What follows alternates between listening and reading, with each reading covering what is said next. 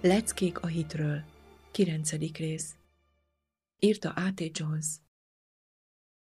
Aki azonban nem munkálkodik, hanem hisz abban, aki az istentelent megigazítja, annak a hitét számítják be igazságul. Róma négy öt. Az egyetlen módja annak, hogy valaki igazá váljon ezen a világon a következő. Először is el kell ismernie, hogy bűnös, majd elhinni, hogy Isten megigazítja, igaznak tekinti a bűnöst, és hogy igaz, sőt, Isten igazságával rendelkezik. Aki a világban van, az bűnös. Bűnös azt jelenti, Istentől eltérő, mert megvan írva. Mindnyájan vétkeztek és szükölködnek Isten dicsősége nélkül. Ezért bárki, aki elismeri, hogy minden tekintetben mindig távol állt Isten hasonlóságától, ezzel bevallja, hogy bűnös, Istentől eltérő. Mert mindnyájan elhajlottak, egyetemben haszontalanokká lettek, nincs, aki jót cselekedjék, nincs csak egy is. Róma három kilenctől tizennyolcig. De mivel a földön nincs senki, aki ne lenne bűnös, és mivel Isten megigazítja a bűnöst, azt jelenti, hogy a megigazulás, az igazság, az üdvösség teljes, fizetés nélküli, és biztosítva van a földön minden ember számára.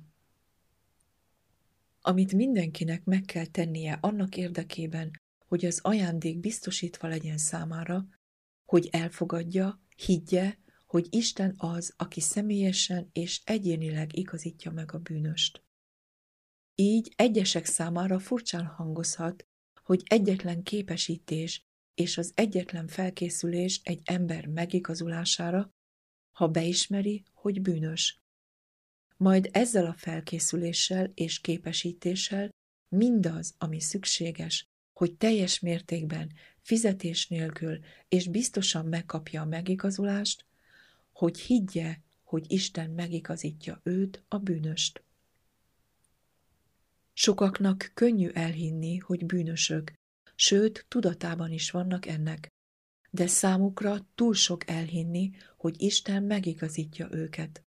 Az egyetlen ok, amiért nem hiszik el, hogy Isten megigazítja őket, az az, hogy bűnösök, annyira bűnösök.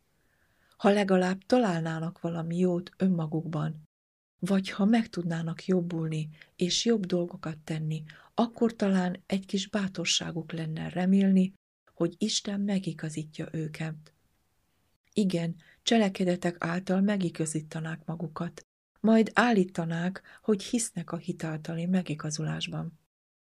De ez azt jelentené, hogy a megigazulásnak nincs értéke, mert ha az ember megtalálja önmagában a jót, az azt fejezi ki, hogy már rendelkezik vele, és nem kell máshonnan kapnia. Ha megjobbíthatja önmagát, és önmaga által jobbat tehet, az azt jelenti, hogy nincs szüksége máshonnan származó megigazulásra. Ezért kifejezésbeli ellentmondást mondani, hogy olyan bűnös vagy, hogy nem látod, hogyan igazíthat meg téged Isten. Mert ha nem vagyok bűnös, akkor nem kell engem igazzá tenni. Azt jelenti, hogy igaz vagyok. Nincs középút a bűnösség és a szentség között.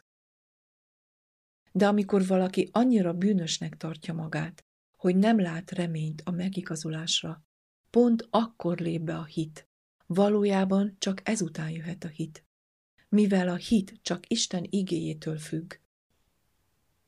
Amíg még mindig létezik a saját erőnktől való függés, amíg még van némi remény vagy bizalom önmagunkban, addig nem létezhet semmi hit. Nincs helye a hitnek, mert a hit csak az igétől való függés. De amikor minden remény és minden tőlünk függő vagy velünk kapcsolatos függőség eltűnt, és amikor elismerjük, hogy eltűnt, amikor minden, ami látható, a megigazulás reményével szemben áll, akkor ez az a pillanat, amikor csak Isten ígéretéhez ragaszkodva, csak az igéhez ragaszkodva, minden remény ellen reménykedve belép a hit, bármennyire is bűnös legyen az. Mert örökre meg van írva. Ellenben annak, aki nem munkálkodik, hanem hisz abban, aki az istentelent megigazítja, az ő hite tulajdonítatik igazságul. Róma négy öt. Istennek igazsága pedig a Jézus Krisztusban való hit által mindazokhoz és mindazoknak, akik hisznek. Róma három huszonkettő.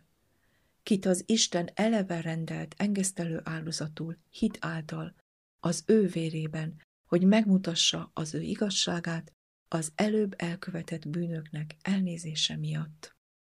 Róma három huszonöt. Ez a hit gyakorlását jelenti.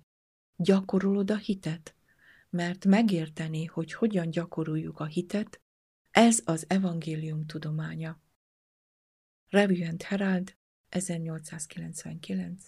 február hét.